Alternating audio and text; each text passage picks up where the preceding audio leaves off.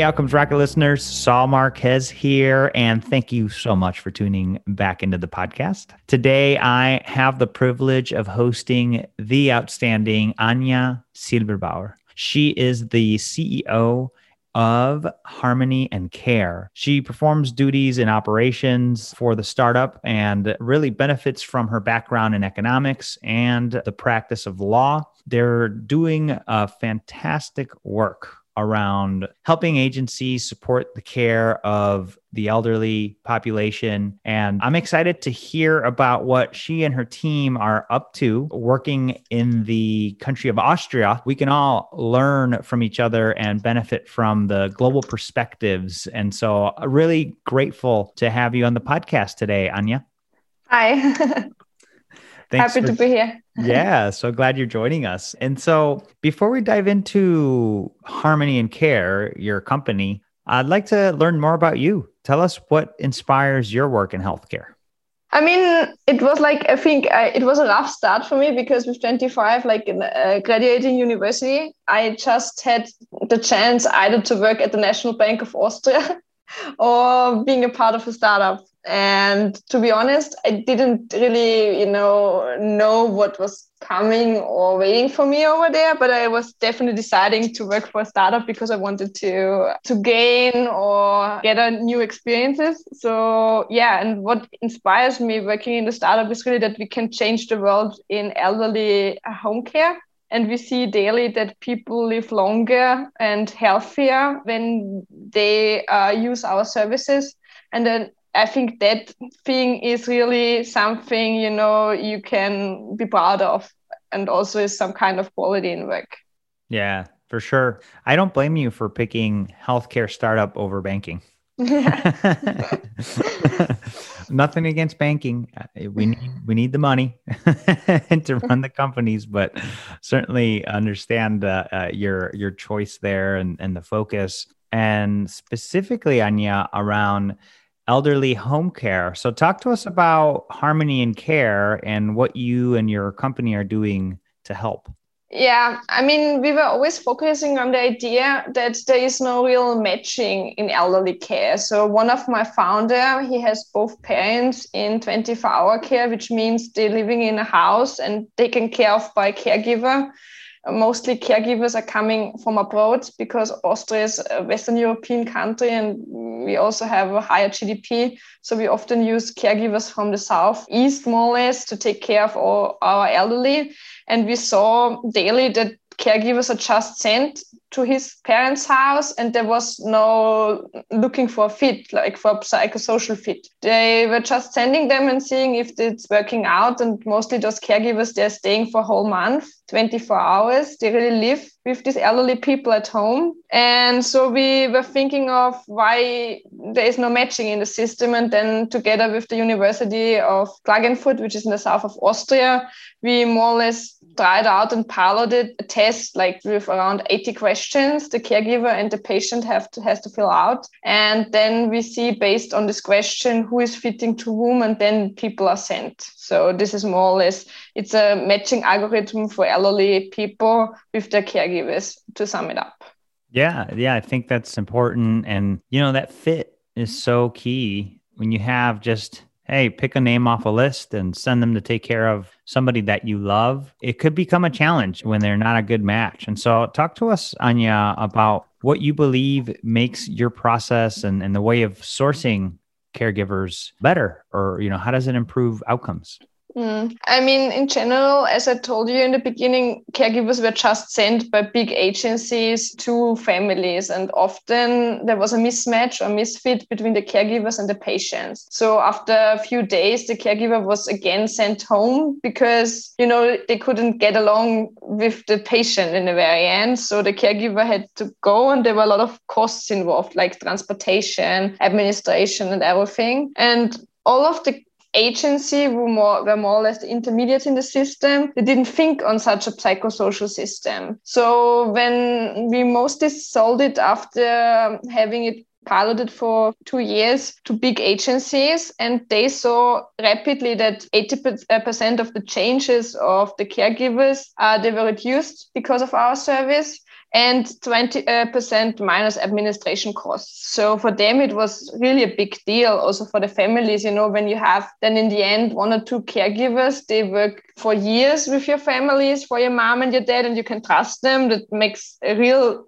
big change in the whole market. So yeah, yeah that's great we also then developed something for stationary home care centers because there there should also be a more focused care patient care also patient centered care also involved. And so i think you know this is something not just for the european market. I mean in the european market we are already super strong but also maybe for the american market because this psychosocial matching i think for elderly care it makes a lot of sense in the end I, I would agree too, you know, and thinking about it from patient's perspective, the person's perspective, the family, but also from the home care agency perspective, you know, having to to deal with all of the turnover and the challenges of a bad match could be really a big burden that ultimately leads to lack of satisfaction. And so I think it's a really great point that you make, Anja, that, you know, not only are you helping optimize those matches, but you're lessening the burden of the care agency.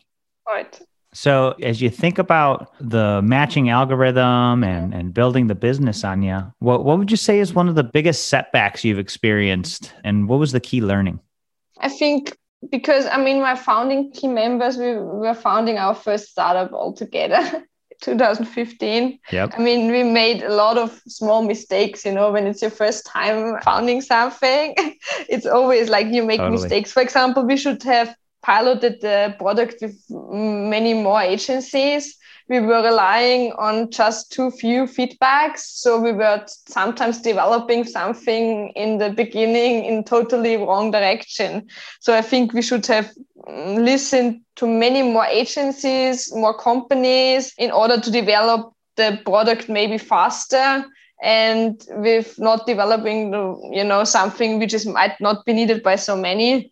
And also what we experienced is that care or elderly care is in every European country a little bit different from the legal circumstances and how the whole organization is focused on. Germany, Austria, and Switzerland, we are really similar from the circumstances. But when you go to other countries like Spain or France or Italy, you always have to read yourself inside the legal kind of system. So this is also something we thought, okay, we can scale it up super fast but then you know you also have to see what the different kind of circumstances are in the country in Europe. Yeah, yeah. So from the applications of home care agency to home care agency to cross border differences mm. outside of your main area, that's definitely some of the things you learned. I mean, now that you've been around the block, I'm sure as you think about the future innovations, you've got a better model to, to scale it. Mm.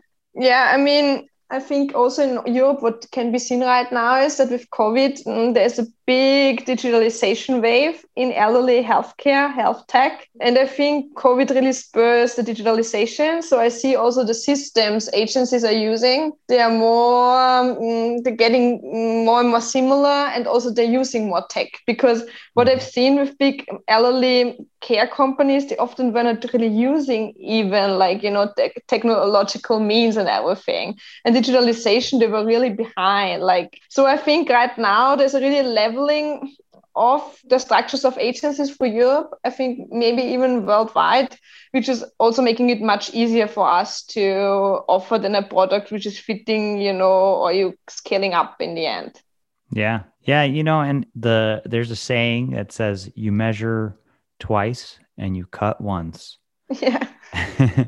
and and what Harmony Care, your company is doing is you're measuring twice. And before you send a caregiver, you make sure that it's the right one. And that extra time that technology to back up that that selection process is the big difference maker. So tell us are you are you offering this solution in the in the us we are thinking to entering the market even last year but then covid came and we hmm. also mm. then offered ourselves like 24 hour care like in-house care uh, okay. in the market and recruiting our, our own right now as well so we really also have a training center and everything and we see that this kind of business is super big. But yeah, we are aiming to start off also in US. But you know, it's always like a little bit difficult mm. to because I think if you may like to enter the American market, you have to have a good partner and you should do it in the right way because many Austrian or German speaking startups they burned they burned the fingers going over. So mm-hmm. I think we should if we move, I mean if somebody listens and would be interested in a partnership or offering something, yes for sure we would. But I need someone, you know, whom to trust and then make a good kind of entry in the American market. So it should be well prepared in my mind. Totally. Yeah. So if, if, you're listening to this and something strikes a chord with you that you're like, wow, this is something that could work here in the US, we'll definitely give you a, uh, Anja's contact information, best way to get a hold of her at the end of the podcast here and also in the show notes. So make sure to check that out if it's of interest. What are you most excited about today, Anja? I think the really good thing about this whole COVID crisis is that really the digitalization is is arriving into mm-hmm. elderly care, and also you know so many things are right now used, which were, you know, we were, we were talking to the companies and they're saying, no, I don't like to use it. And you thought, okay, there will be five to 10 years until those kind of startup apps or whatever is used. But right now, with digitalization and also people, they are using much more apps, also like the children of uh, elderly care patients. Mm, you know, the demand is just much bigger. And I think it can be really to the use of the elderly people in the end as well to use all these assisted living technologies and also apps to track the health kind of status. So I think that there are many, many more kind of opportunities opportunities right now outside. Also, when it comes to investors for digital health tech startups. I mean, right now, I think also COVID crisis showed that those startups in the end, even you know, often it takes longer for them to break even or something, are really interesting for investors and also have long-term success in the end.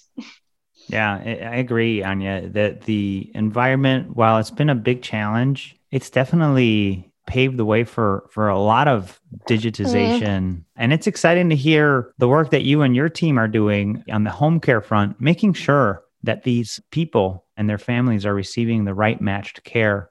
It could, it could mean such a big difference. And i really thank you for sharing it with us today and would love if you could give us a, a closing thought let us know what we should be thinking about. And then the best place that the listeners could get in touch with you if they want to explore the solution or find ways to partner. I think like always what I'm thinking, like, you know, you individualize your sneakers, your Nikes, whatever. And I mm-hmm. think why don't individualize elderly healthcare? You know, like the caregiver you living together with or you're spending so much time in the elderly home care center. So I guess matching is really important at this kind of stage. And you know, if you then match interests and also hobbies and like of cooking styles or whatever, I think it can really prolong your life, or at least your last months can be much happier. So I guess this is one thought I like to share really. And yeah, people can find me for sure in, on LinkedIn and add me. Yeah, and otherwise, I think you will anyway share my contact details. That's right. That's right. Well, Anja, thank you and really appreciate you sharing the work that you and your team at Harmony and Care are doing. Really looking forward to seeing this type of high touch and customization be applied here in the US too. So make sure you you contact Anja if something today resonated with you.